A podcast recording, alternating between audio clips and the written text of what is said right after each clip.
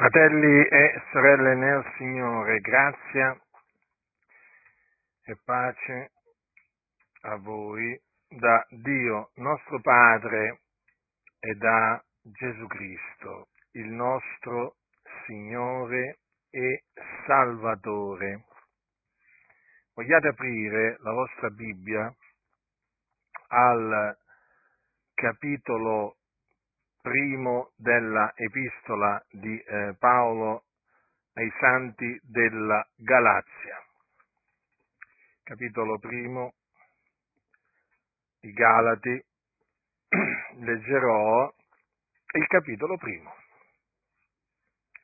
ricordandovi per l'ennesima volta che quando furono scritte le epistole, non furono scritte suddivise in capitoli e versetti, perché la suddivisione dei libri della Bibbia in capitoli e versetti venne molto, molto, molto tempo dopo che fu appunto stilato il canone biblico e eh, diciamo che questa suddivisione in capitoli e versetti fu fatta, realizzata per aiutare i cristiani a eh, leggere, studiare le sacre scritture. Così è scritto Paolo, apostolo, non dagli uomini né per mezzo di alcun uomo, ma per mezzo di Gesù Cristo e di Dio Padre che l'ha risuscitato dai morti. E tutti i fratelli che sono meco alle chiese della Galazia, grazia a voi e pace da Dio Padre e dal Signore nostro Gesù Cristo, che ha dato se stesso per i nostri peccati affin di strapparci al presente secolo malvagio secondo la volontà del nostro Dio e Padre, al quale sia la gloria nei secoli dei secoli. Amen. Io mi meraviglio che così presto voi passiate da colui che vi ha chiamati mediante la grazia di Cristo a un altro Vangelo, il quale poi non è un altro Vangelo, ma ci sono alcuni che vi turbano e vogliono sovvertire l'Evangelo di Cristo, ma quando anche noi, quando anche un angelo dal cielo vi annunziasse un Vangelo diverso da quello che vi abbiamo annunziato, sia egli anatema, come, va, come l'abbiamo detto prima d'ora, torno a ripeterlo anche adesso, se qualcuno vi annunzia un Vangelo diverso da quello che avete ricevuto, sia anatema. Vado io forse cercando di conciliarmi il favore degli uomini, ovvero quello di Dio, o cerco io di piacere agli uomini? Se cercassi ancora di piacere agli uomini, non sarei servitore di Cristo.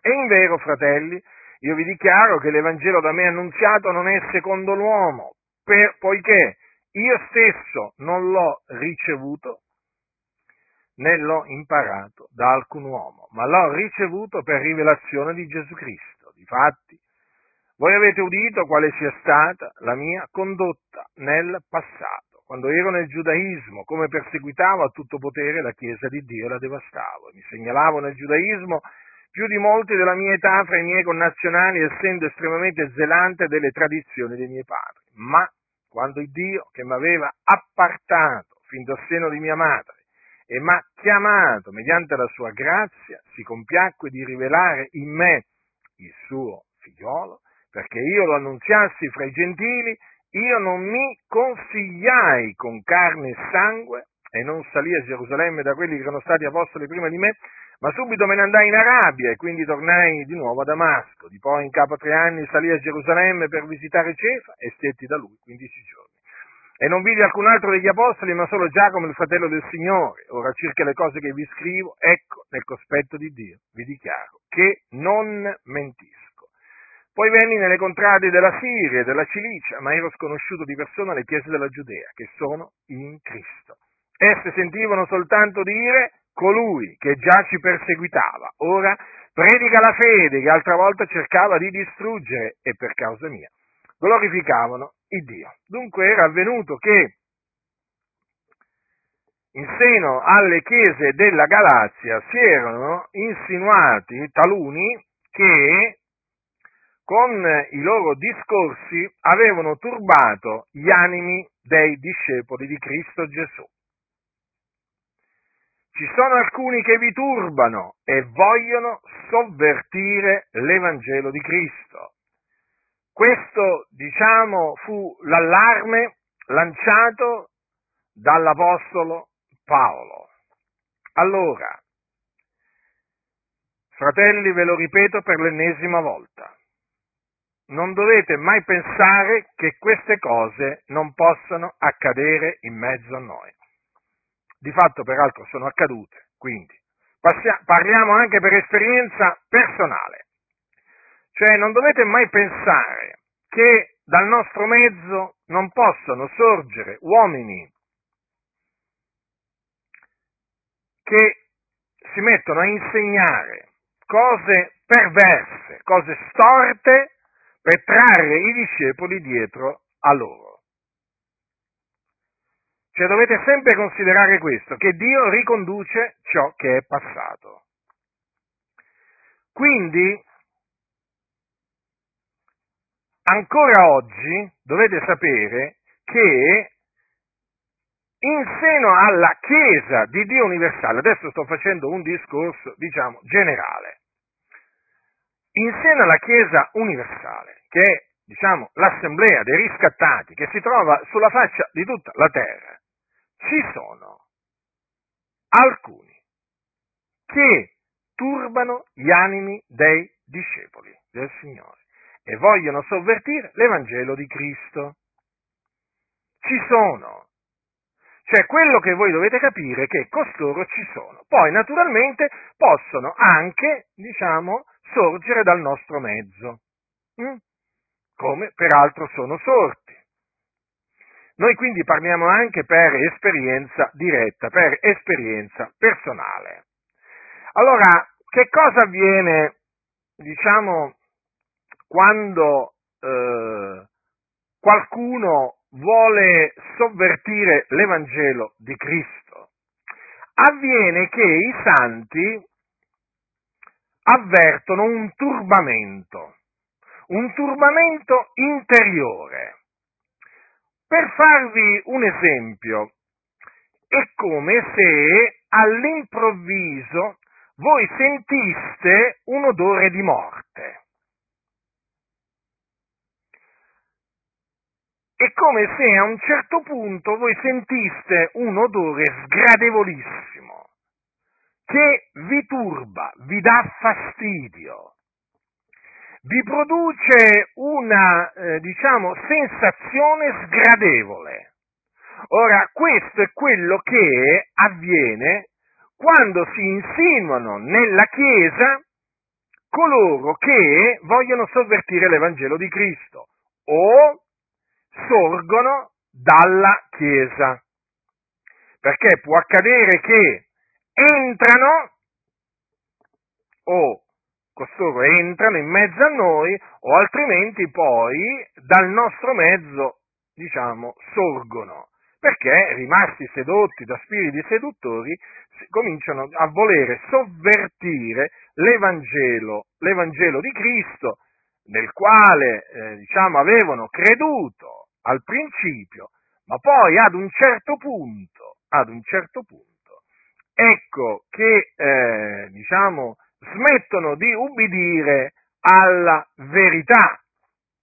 In sostanza, dopo aver cominciato con lo spirito, si mettono a volere raggiungere la perfezione con la carne. Mm? Cominciano, dopo avere, eh, diciamo, creduto all'inizio nell'Evangelo, e quindi avere creduto che l'uomo viene giustificato per la fede in Gesù Cristo, cominciano a pensare o a volere essere giustificati per le opere della legge o per le opere buone. Perché dico o per le opere buone? Perché le opere della legge, le opere della legge sono opere buone. Le opere della legge non sono opere cattive. Quando si parla delle opere della legge, non è che si parla di opere cattive. Il Signore prescrisse delle opere, sono chiamate le opere della legge, che comprendono naturalmente, che comprendono, per esempio, eh, eh l'aiuto, l'aiuto agli orfani, alle vedove, ai poveri, per dire, per parlare appunto di una delle opere della legge. Mm? Allora, che cosa succede? Succede che costoro vogliono sovvertire l'Evangelo di Cristo perché? Perché insegnano che l'uomo, per essere giustificato, oltre che a credere nell'Evangelo, deve compiere tante opere buone. Preghiere, elemosine, digiuni. Ecco, la fede quindi non è più sufficiente per la giustificazione. Costoro insegnano sostanzialmente, astutamente, hm, astutamente, che l'uomo viene, l'uomo, mm, mm, il giusto vivrà per la sua fede e per le sue opere. Quindi, badate bene, non è che loro escludono la fede, ma alla fede ci aggiungono le opere buone. L'astuzia sta in questo. Non è che vengono a dirvi smettete di credere nell'Evangelo. Beh, voglio dire, si paleserebbero, diciamo, in maniera plateale eh, verrebbero cacciati via, identificati subito e cacciati via. Invece no, invece no. Loro dicono no, no, bisogna credere nell'Evangelo, ci mancherebbe altro. Però, ai fini della giustificazione, non è sufficiente credere nell'Evangelo per essere giustificati. In sostanza, che cos'è che, che, cos'è che insegnano questi eretici? Scellerati, malvagi, empi che annullano la grazia di Dio.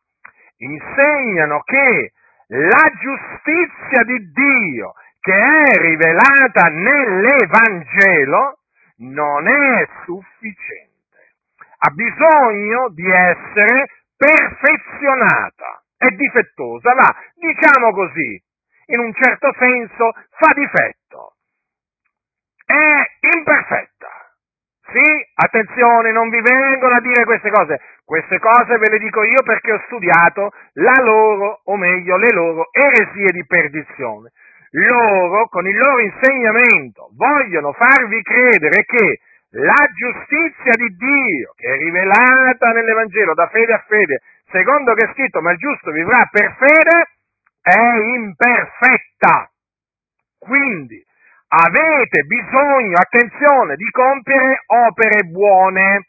Eh? Avete bisogno, mm, no, tante opere buone, tantissime opere buone per, praticamente affinché voi possiate integrarle con la giustizia di Dio. In sostanza, dovete aggiungere alla giustizia di Dio la vostra giustizia, formata da eh, preghiere, elemosine e digiuni in particolare.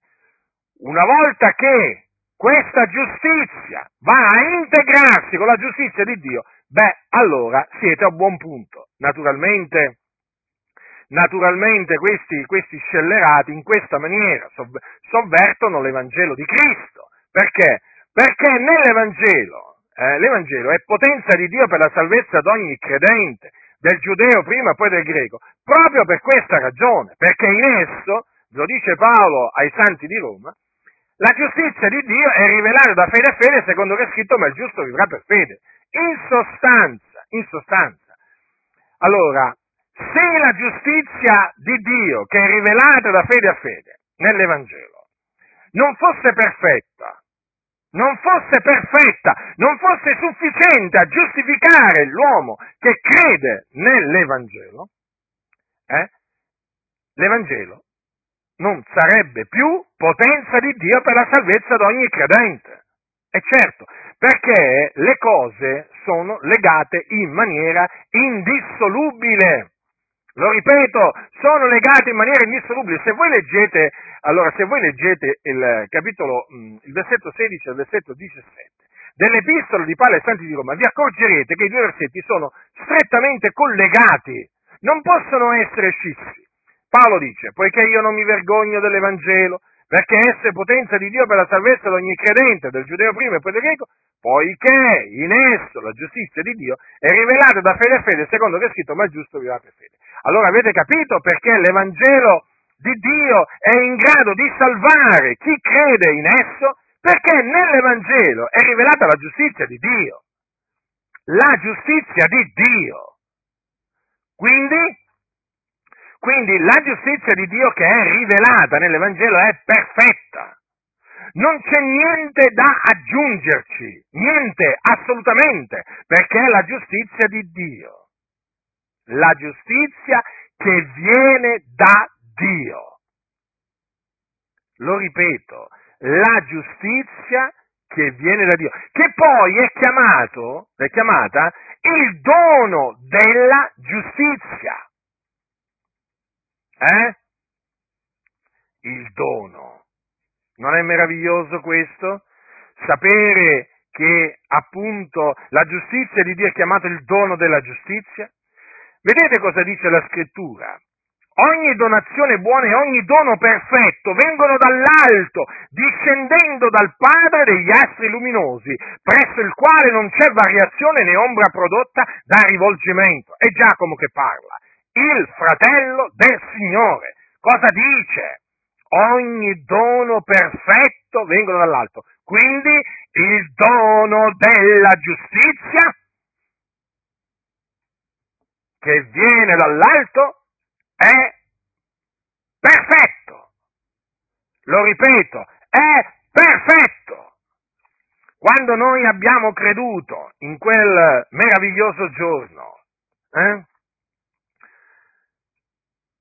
abbiamo creduto mediante la grazia nell'Evangelo, noi siamo stati giustificati per fede, senza le opere. Il Dio ci mise a noi in conto la fede. Mm? Allora, infatti, che cosa dice? Ci mise in conto appunto di giustizia la fede. Abramo credette a Dio e cioè gli fu messo in conto di giustizia. Così anche noi quando in quel meraviglioso giorno, lo voglio sottolineare perché quel giorno è stato un giorno meraviglioso per tutti noi, quando noi abbiamo creduto nell'Evangelo, la nostra fede ci fu messa in conto di giustizia. E ascoltate, ancora oggi, hm, che dirò? Ancora in questo momento la fede, la nostra fede, ci viene messa in conto di giustizia. Sì, sì, perché io in questo momento sto credendo, tu stai credendo. Non è che puoi dire che in questo momento non stai credendo, eh? a meno che tu abbia, diciamo, rinnegato la fede diciamo, abbia tu rigettato Cristo e tu abbia rinunciato a Cristo, allora non stai credendo. Però noi stiamo credendo e quindi la nostra fede ci viene messa in conto di giustizia. Quindi, giustificati dunque per fede, abbiamo pace con Dio per mezzo di Gesù Cristo nostro Signore. In questo momento noi siamo giustificati per la fede, secondo che è scritto, il giusto vivrà per fede. Noi stiamo vivendo per fede e non per le opere buone che compiamo. La Bibbia non dice che il giusto vivrà per la sua fede e per le sue opere buone. Eh? Quindi, badate bene, perché coloro che sovvertono l'Evangelo di Cristo fanno un'opera diabolica, perché vi dicono, fanno credere che la giustizia di Dio non è sufficiente e quindi credere nell'Evangelo non è sufficiente per essere giustificati. E quindi anche in questo momento per questi eretici non è sufficiente credere nell'Evangelo della gloria del beato Dio per essere giustificati agli occhi di Dio. No, ci vogliono tantissime opere buone. Capite? Ora, io posso ancora ricordare il momento in cui ho creduto nel Signore Gesù Cristo. Posso ancora ricordare quel momento quando io mi sentii giustificato dal Signore. Ebbene, dopo tutti questi anni, e ne sono passati di anni, eh? il Signore mi ha salvato nell'83, quanti anni sono passati? Eh? 17 più 23, insomma, eh? fanno 40 anni, eh? 40 anni. Ebbene, dopo 40 anni io posso dichiarare, anzi devo dichiarare, che sono giustificato per fede e non per le preghiere che ho fatto, non per le elemosine che ho fatto fino ad ora, non per i digiuni che ho fatto fino adesso. Sono cose buone che ho fatto, ringrazio Dio che fin qua mi ha assistito, che mi ha messo in grado di fare queste opere che poi appunto costituiscono appunto la nostra, la nostra giustizia, ma io dichiaro nel cospetto di Dio e anche nel cospetto degli uomini che io sono giustificato per fede.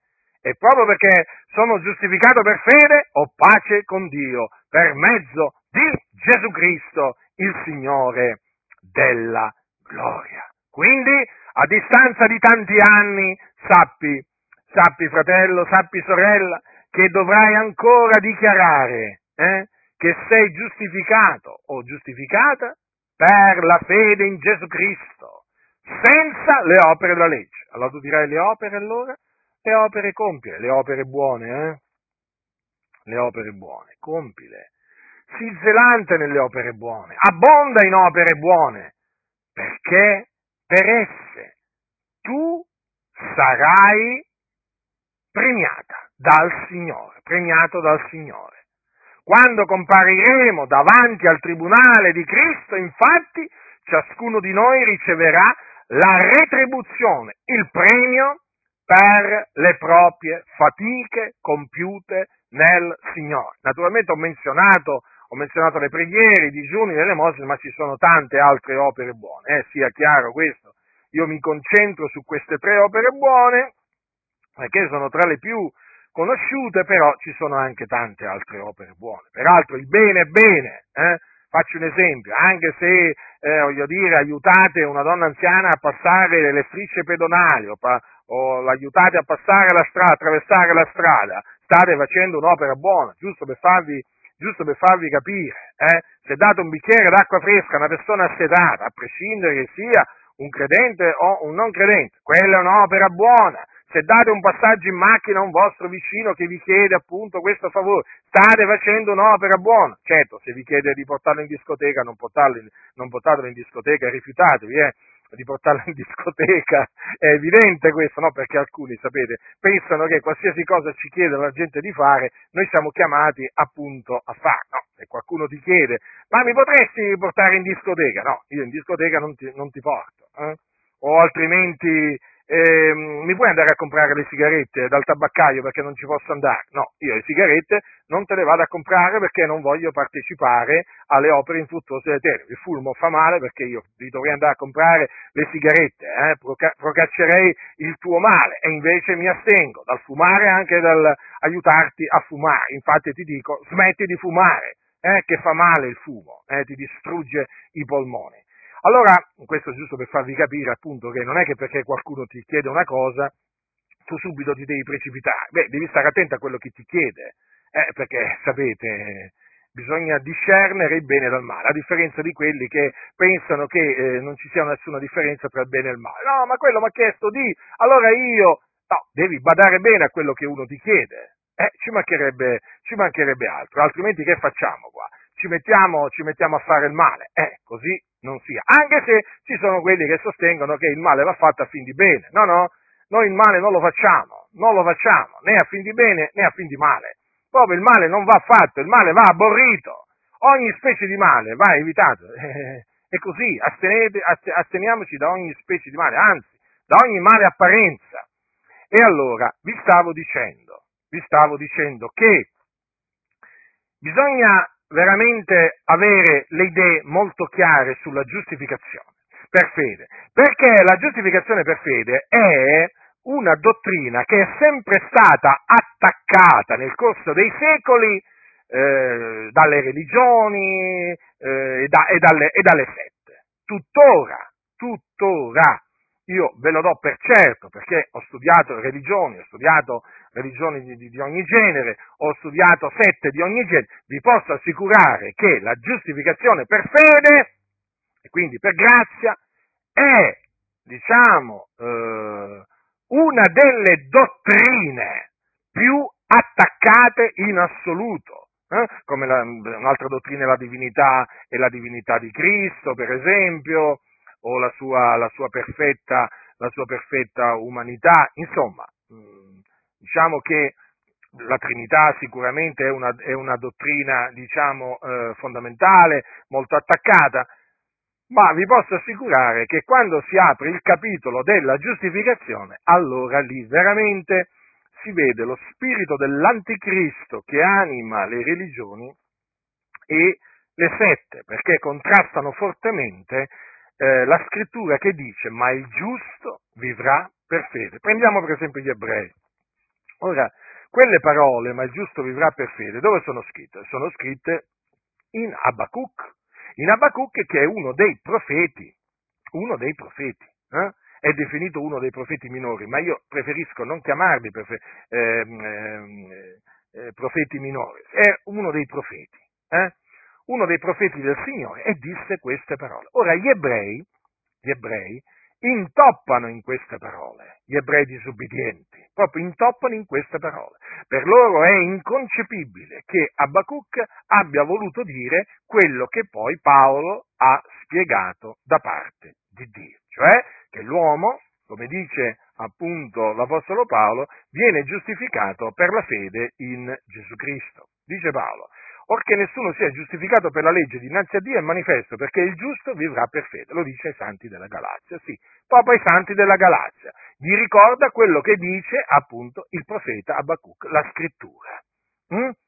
Quindi Abacuc, il profeta Abacuc, diciamo, secoli prima che eh, Cristo Gesù venisse nel mondo, aveva già, eh, diciamo, mh, mm, aveva preannunziato la giustificazione per fede in Cristo Gesù, il Figlio di Dio.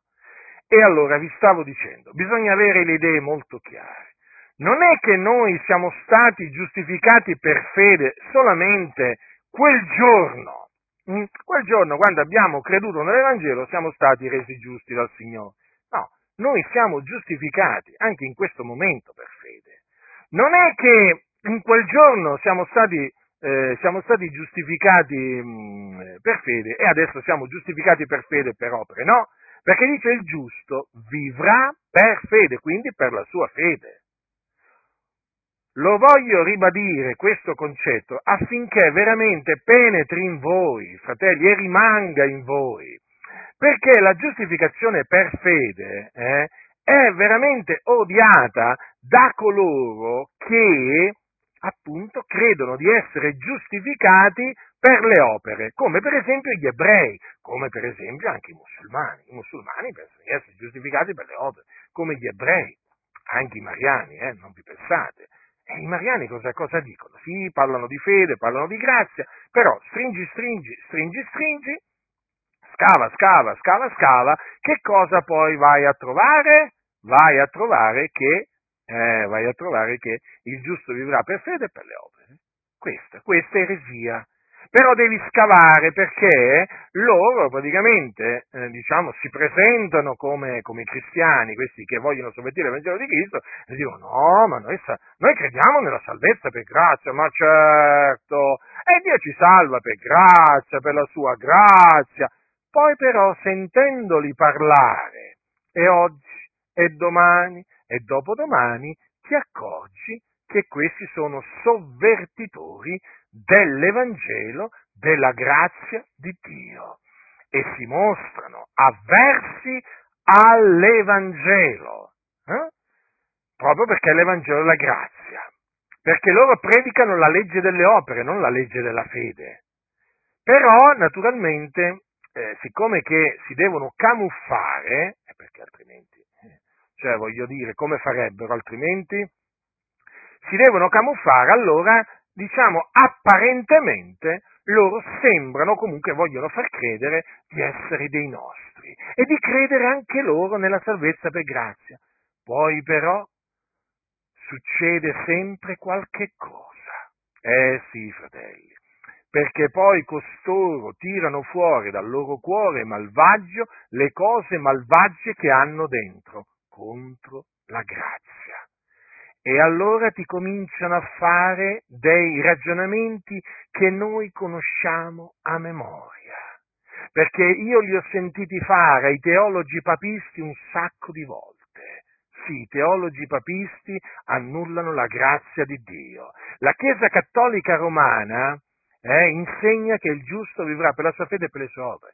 La Chiesa cattolica romana rigetta la giustificazione per fede, sappiatelo, eh? Anche quando vi diranno no, ma noi crediamo a quello che dice l'Apostolo Paolo, vi mentono, sappiatelo, vi mentono i teologi papisti, perché loro rifiutano la giustificazione per fede. E scrivono libri, badate bene, libri, libri di teologia, e ti citano un sacco di versetti della Sacra Scrittura, però poi, però poi ti accorgi che quando arrivano al dunque, ti accorgi che per loro il giusto non vivrà per la sua fede. No, no, assolutamente. Anzi, anzi, ti maledicono se tu affermi il giusto vivrà per fede. Ti maledicono perché? Perché il concilio di Trento, badate bene, che si riunì, famoso, concilio di Trento che si riunì nel XVI secolo in risposta alla riforma protestante, maledice, lancia un anatema contro chi crede che il giusto vivrà per la sua fede. Sì, sì, proprio così. E badate bene che gli anatemi del concilio di Trento mica sono stati annullati, eh? sono tuttora validi. Se qualcuno lo desidera, può fare una ricerca per conto suo. Oggi il concilio di Trento è online e lo trova online il concilio di Trento, in italiano come anche in inglese, e troverà gli anatemi che appunto i prelati papisti con a capo il cosiddetto Papa lanciarono nel XVI secolo contro appunto nostri, quei nostri fratelli che dicevano il giusto vivrà per la sua fede. La Chiesa Cattolica Romana non è cambiata, assolutamente. Sì, diciamo, si presenta con un aspetto un po', diciamo, più amichevole, eh? più arrendevole, diciamo così, però sotto sotto è sempre un lupo rapace. Ricordatelo, può cambiare un po' il pelo, ma sempre lupo rapace si tratta. La Chiesa Cattolica Romana odia la grazia di Dio. E guardate che odia la grazia di Dio e vi parla della grazia. Lo so perché li ho letti i loro trattati, li ho letti i loro scritti. Eh? Quanto parlano della grazia? Però poi, dato che hanno un sistema dottrinale satanico, loro alla fine annullano la grazia di Dio con tutte le loro eresie distruttive. Eh? E in primis l'eresia distruttiva del purgatorio. Perché il purgatorio praticamente annulla la grazia di Dio. Il purgatorio annulla la giustificazione per fede. Il purgatorio è proprio è uno strumento nelle mani del, del diavolo per combattere l'Evangelo della grazia. Eppure ci sono prelati anche che vi dicono cos'è l'Evangelo, lo sanno. Vi ricordate che tempo e tempo addietro misi una catechesi oh, del capo della Chiesa Cattolica Romana in cui spiegava cos'era l'Evangelo. Eh, che poi è lo stesso che dice che crede o sogna che eh, l'inferno, l'inferno, sia vuoto. Eh? Cioè, pensate un po' voi, cioè uno che dice, uno che fa la catechesi sull'Evangelo e poi ti viene a dire che l'inferno l'inferno è vuoto, ma vi rendete conto? È evidente che non crede nell'Evangelo. Non crede nell'Evangelo, eppure ha fatto una catechesi sull'Evangelo, eh? Che l'hanno, l'hanno, l'hanno vista, l'hanno sentita in tanti. Allora che cosa vi voglio dire? Guardate che questi che sovvertono l'Evangelo di Cristo si presentano anche dicendovi che credono nell'Evangelo. Come Bergoglio, il capo della Chiesa Cattolica Romana. Se voi, vi faccio un esempio, se voi incontrate Bergoglio, hm? doveste incontrare Bergoglio, e gli faceste, gli, gli faceste questa domanda, ma tu credi nell'Evangelo? Non chiamatelo sua santità, eh? Mi raccomando, eh? Chiamatelo Bergoglio. ma tu, Bergoglio Mario, mi pare si chiama Mario, allora, ma tu credi nell'Evangelo? Sapete cosa vi risponderebbe? Io, io ve lo posso assicurare, ma sì, ma certo che io ci credo. Ma tu credi nella grazia di Dio? Ma certo che io ci credo, però poi per lui l'inferno è vuoto.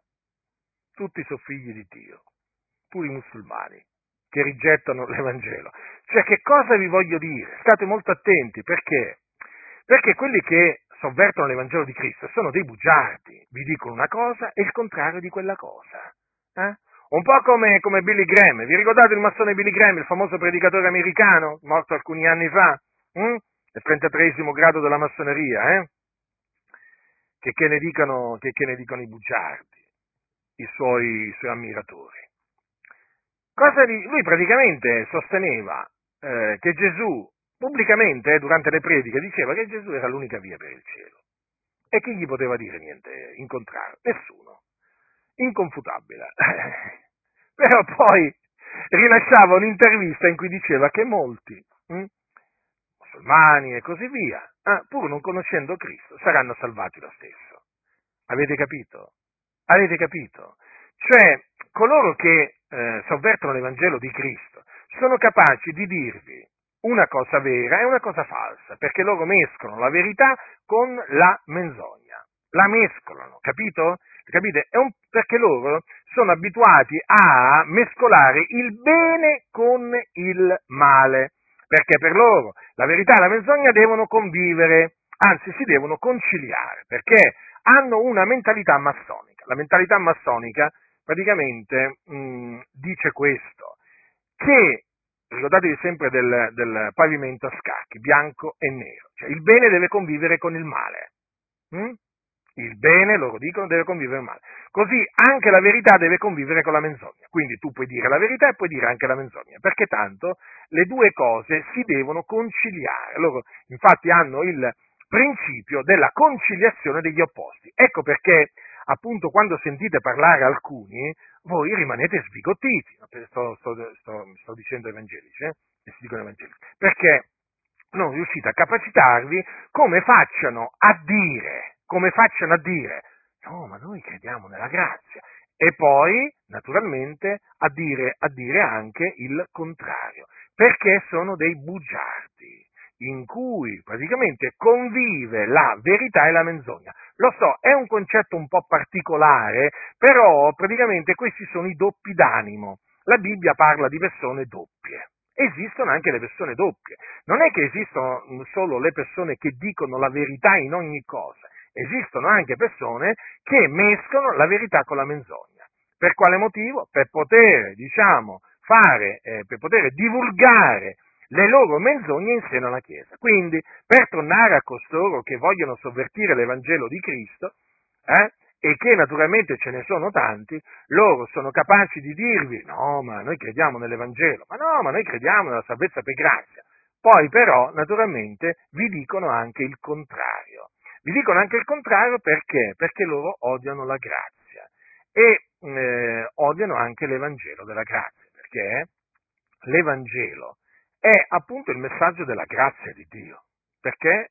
Perché nell'Evangelo è rivelata la giustizia di Dio. Allora, chiesa, nelle chiese della Galazia c'erano costoro che sostanzialmente si erano messi a insegnare che eh, diciamo, non era più sufficiente la fede per eh, diciamo, essere giusti agli occhi di Dio bisogno, c'era bisogno di osservare la legge, eh? di osservare la legge.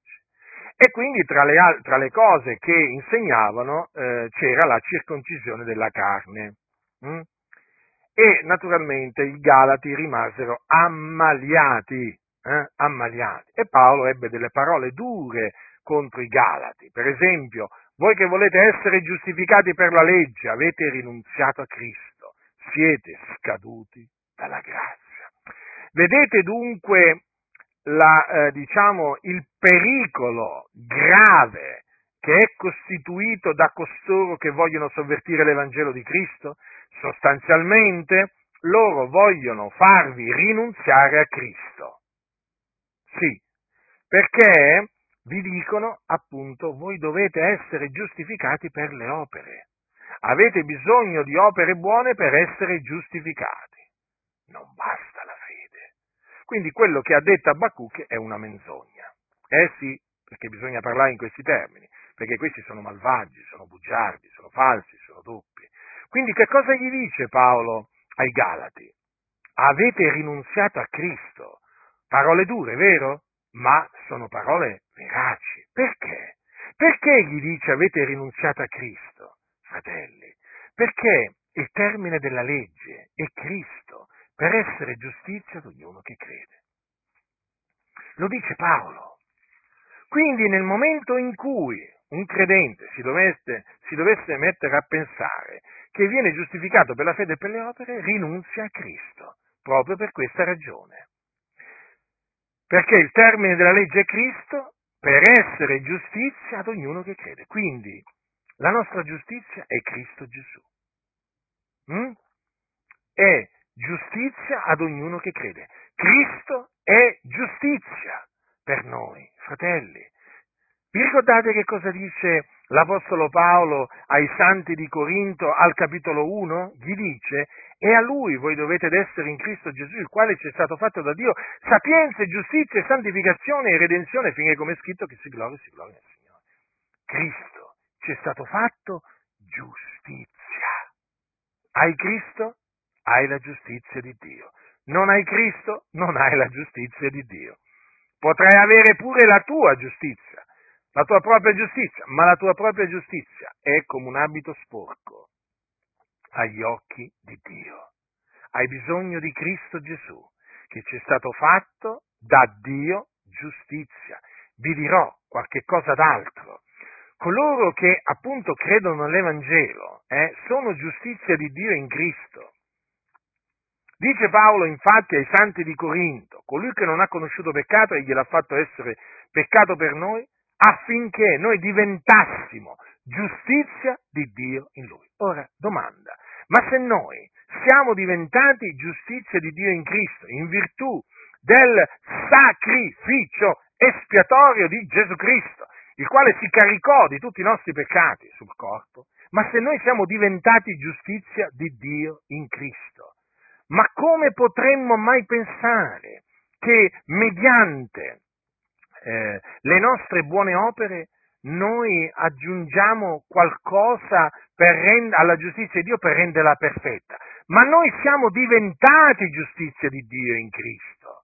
Non è che noi, è che noi eh, diventiamo giustizia di Dio in Cristo eh, quando compiamo opere buone. No, fratelli nel Signore, no, no. Perché noi siamo diventati giustizia di Dio in Cristo quando abbiamo creduto nell'Evangelo. Vi ricordate quel momento in cui abbiamo creduto nell'Evangelo? Ecco, siamo diventati giustizia di Dio in Cristo. Ripeto, fermo restando l'utilità delle opere buone, ma qua bisogna salvaguardare, proteggere la giustizia di Dio, che viene da Dio basata sulla fede, perché è quella che viene attaccata. Ma figurati, ma voi, ma voi, ma, ma voi potete parlare della, della vostra propria giustizia, eh, a un musulmano, ma non vi contrasterà. Ma non vi contrasterà a un buddista, a un ateo, non vi contrasterà, perché comunque sia, comunque sia, il bene rimane sempre bene.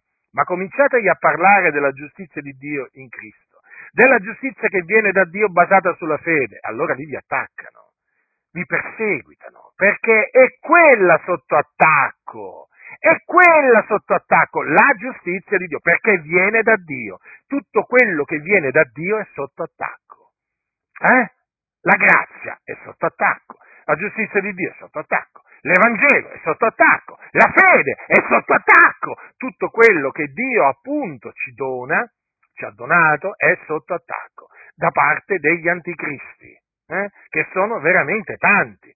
Quindi vedete quanto è meraviglioso il messaggio della parola di Dio? Noi siamo giustizia di Dio in Cristo. Quindi, ma che diremo a queste cose, fratelli del Signore? Queste sono cose meravigliose. Noi, del continuo, abbiamo davanti Cristo Gesù. Gesù. Sì, Cristo Gesù, il quale è stato dato a cagione delle nostre offese ed è risuscitato a cagione della nostra giustificazione. Capite? Capite perché Gesù è risuscitato dai morti? Eh? Affinché noi fossimo giustificati per fede. Ecco perché adesso diciamo, giustificati dunque per fede abbiamo pace con Dio per mezzo di Gesù Cristo nostro Signore. Se Cristo non fosse risuscitato, noi non potremmo, avremmo creduto in vano e non saremmo giusti agli occhi di Dio. Avete capito? non saremmo giusti agli occhi di Dio. Lo siamo grazie alla sua resurrezione dei morti, resurrezione dei morti che fa parte dell'Evangelo. Perché? Perché l'Evangelo è Cristo è morto per i nostri peccati, secondo le scritture, fu seppellito, risuscitò il terzo giorno secondo le scritture e apparve ai testimoni, che erano stati innanzi scelti da Dio. Vedete? C'è la risurrezione. La, eh, la resurrezione di Cristo Gesù fa parte dell'Evangelo ed è avvenuta a cagione della nostra giustificazione. Quindi noi siamo giustificati per grazia mediante la fede. Coloro che vi insegnano che eh, il giusto vivrà per la sua fede e per le sue opere buone, annullano la grazia di Dio. E annullando la grazia di Dio, presentano la morte di Gesù come una morte inutile. Come peraltro facevano quelli appunto che eh, turbavano le chiese della Galazia e volevano sovvertire eh, l'Evangelo di Cristo. Infatti Paolo che cosa dice? Io non annullo la grazia di Dio, perché se la giustizia si ottiene per mezzo della legge, Cristo è dunque morto inutilmente. Capite? Quindi, se la giustizia si ottiene eh, sia per la fede che per le opere buone, Cristo è morto inutilmente. Eh sì, è proprio così. Quindi bisogna stare molto attenti a questa eresia distruttiva, hm? perché questa eresia distruttiva annulla la grazia di Dio. Ora, noi, fratelli e sorelle, siamo sotto la grazia. Allora, noi un tempo eravamo sotto il peccato, ma ora non siamo più sotto il peccato, siamo sotto la grazia. Quindi una volta ci signoreggiava il peccato, adesso ci signoreggia la grazia, che non significa che abbiamo la licenza di peccare, no, perché la grazia ci ammaestra a rinunziare all'impietà, eh sì, e alle mondane concupiscenze, per vivere in questo mondo temperatamente, giustamente e piamente, badate bene eh? la grazia di Dio. Poi c'è la falsa grazia, quella dei, dei predicatori dell'ipergrazia, vabbè. quelli lì praticamente purtroppo hanno, hanno volto la grazia di Dio in dissolutezza. Allora, noi siamo sotto la grazia, dobbiamo stare attenti a salvaguardare la grazia, eh? a non metterci ad annullare la grazia, fratelli. Perché noi abbiamo pace? Perché noi abbiamo gioia? Perché siamo tranquilli, sereni? Perché siamo sotto la grazia. Vi ricordate quando eravamo sotto il peccato? Eravamo agitati, senza pace, senza gioia, senza vita, ma ora siamo sotto la grazia. Allora dobbiamo stare attenti. Dobbiamo stare attenti perché ci sono quelli che ci vogliono riportare sotto il peccato, sotto la legge, che ci vogliono imporre precetti, eh, precetti umani che, che voltano le spalle alla verità, per ridurci in schiavitù vogliono farci diventare schiavi loro, ma noi siamo schiavi di Cristo. Vi ricordate che cosa diceva, che cosa disse l'Apostolo Paolo? Siete stati riscattati a prezzo, non diventate schiavi degli uomini. Ebbene, dovete sapere che coloro che eh, vi, vi, turbano i santi e vogliono sovvertire il Vangelo di Cristo, vogliono che voi diventiate schiavi loro, perché hanno tutto una, diciamo, un sistema diciamo, precettistico, appunto, con il quale loro riducono in schiavitù i santi per farli, fargli rinunciare a Cristo e eh, farli eh, rinunciare alla grazia allora dobbiamo stare attenti al fine di non scadere dalla grazia. Siamo sotto la grazia, stiamo attenti a non scadere dalla grazia, perché vedete cosa dice Paolo ai santi della Galazia? Voi che volete essere giustificati per la legge, avete rinunziato a Cristo. E certo, Cristo, l'eterno nostra giustizia, colui che ci è stato fatto da Dio giustizia. E guarda cosa gli dice Paolo, avete rinunziato a Cristo. E certo, perché? Perché hanno rinunziato alla giustificazione per fede. E cosa gli dice? Siete scaduti dalla grazia. Quindi uno, quando appunto eh, vuole essere giustificato per le opere, rinunzia a Cristo e scade dalla grazia. Che faremo dunque? Daremo ascolto a questi eretici, bugiardi, calunniatori, eh? malfattori, eh? odiatori seriali di Dio, dei santi, dell'Evangelo, che si odiano proprio, hanno un odio dentro, che odio, che sanno dissimulare, eh? sanno dissimulare, ma che odio che hanno verso la grazia, verso coloro che sono sotto la grazia e poi, fratelli, verso coloro che predicano l'Evangelo della grazia. Hanno un odio dentro, ma voi proprio lo, lo, lo avvertite che hanno un odio quando parlano, quando scrivono, eh? sprigionano odio da tutti i pori. Allora bisogna stare attenti perché chi dà ascolto a questi eretici rinunzia a Cristo e scade dalla grazia. Eh sì, vedete, studiando eh, la, la riforma protestante, quella che è stata definita riforma protestante, si imparano tante cose.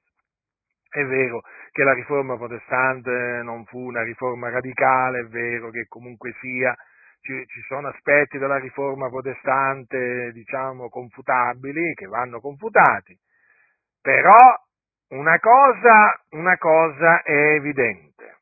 La Chiesa Cattolica Romana comprese subito il pericolo della proclamazione che il giusto vivrà per fede, perché fu questo praticamente il, eh, la parola o la scrittura che eh, scatenò, diciamo così, dai, uso, uso questa espressione, scatenò la riforma protestante.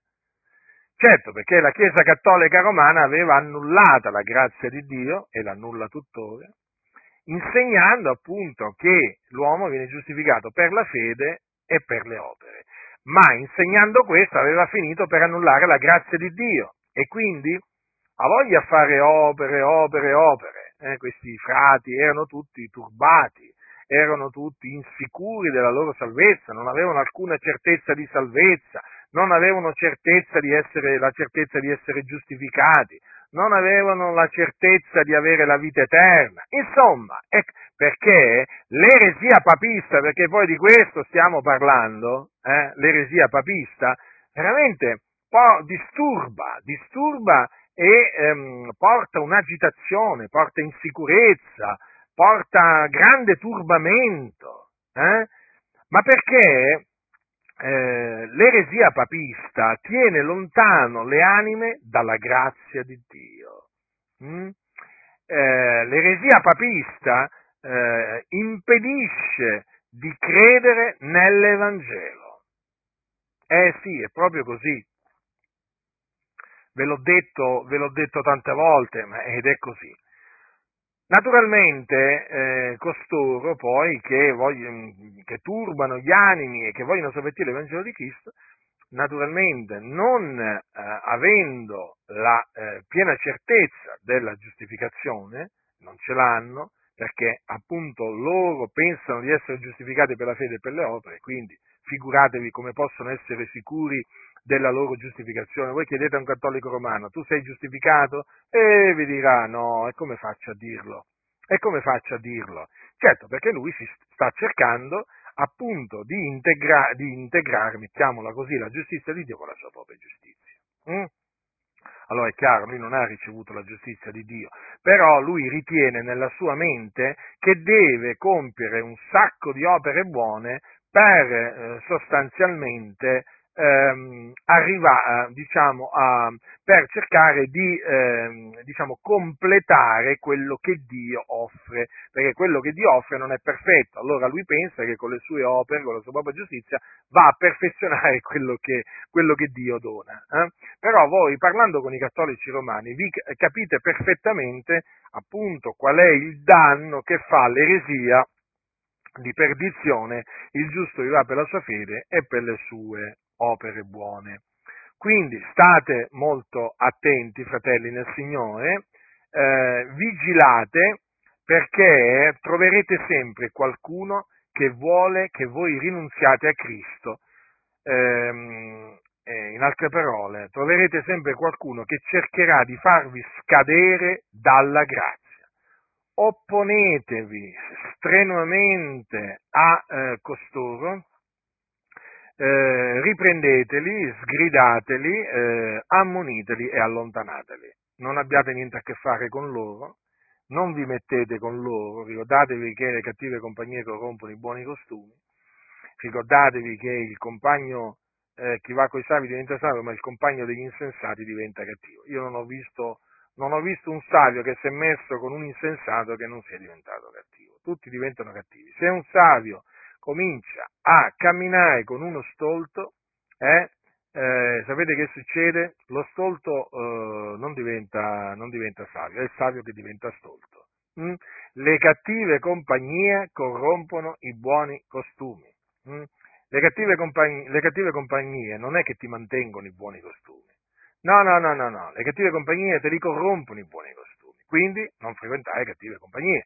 Questi eretici qua che turbano che vogliono sovvertire il Vangelo di Cristo fanno parte delle cattive compagnie, che appunto bisogna tenere alla larga. Non solo, bisogna avvertire la Chiesa da costoro, perché questi sono dei serpenti, serpenti velenosi, hm? perché questi annullano la grazia di Dio. Guardate bene, fratelli, perché la cosa è molto seria. Questi qua praticamente vogliono che voi rinunziate a Cristo, vogliono che voi eh, scadiate dalla grazia, cioè in sostanza. Questi vogliono che voi andiate in perdizione. In perdizione, proprio così. Quindi, fratelli, perseverate nella fede nel figliuolo di Dio, in colui che ha dato se stesso per i nostri peccati, affin di strapparci al presente secolo malvagio. Ecco, perseverate nella fede nel figliuolo di Dio, fino alla fine accompagnate la fede con le opere buone, naturalmente fate sempre del bene a tutti. Secondo che ne avete l'opportunità, fate del bene a tutti, perché poi arriverà il giorno che di bene non ne potremo più fare. Eh? Quando il Signore ci, ci, chiamerà, quando ci dipartiremo da questa tenda, di bene poi non ne potremo più fare ai nostri consimili. Quindi fate del bene, siate abbondanti nelle opere buone, fate del bene a tutti, specialmente a quella famiglia dei credenti, ma rimanete fermi nell'Evangelo e eh, continuate a professare la giustificazione per fede in Gesù Cristo. Eh?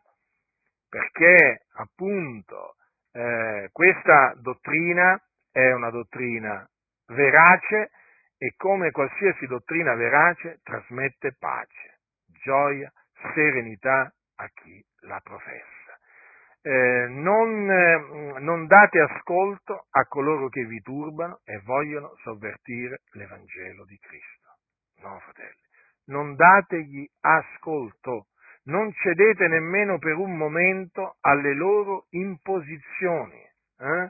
perché vogliono farvi perdere la libertà che è in Cristo Gesù e vogliono farvi diventare loro schiavi. Eh? Vi vogliono mettere sotto, diciamo, una marea di precetti che vi distruggerebbero. Eh? Ma infatti si vede, la loro vita è una vita maledetta, è una vita senza pace, senza gioia, eh? perché costoro sono senza Cristo, l'eterna nostra giustizia. Mm? È proprio così. Quindi siate vigilanti mm? e continuate a lottare strenuamente per la fede nell'Evangelo della grazia di Dio, nel quale è rivelata la giustizia di Dio, da fede a fede, secondo che è scritto, ma il giusto vivrà per fede. La grazia del Signore nostro Gesù Cristo sia con tutti coloro che lo amano con purità incorruttibile.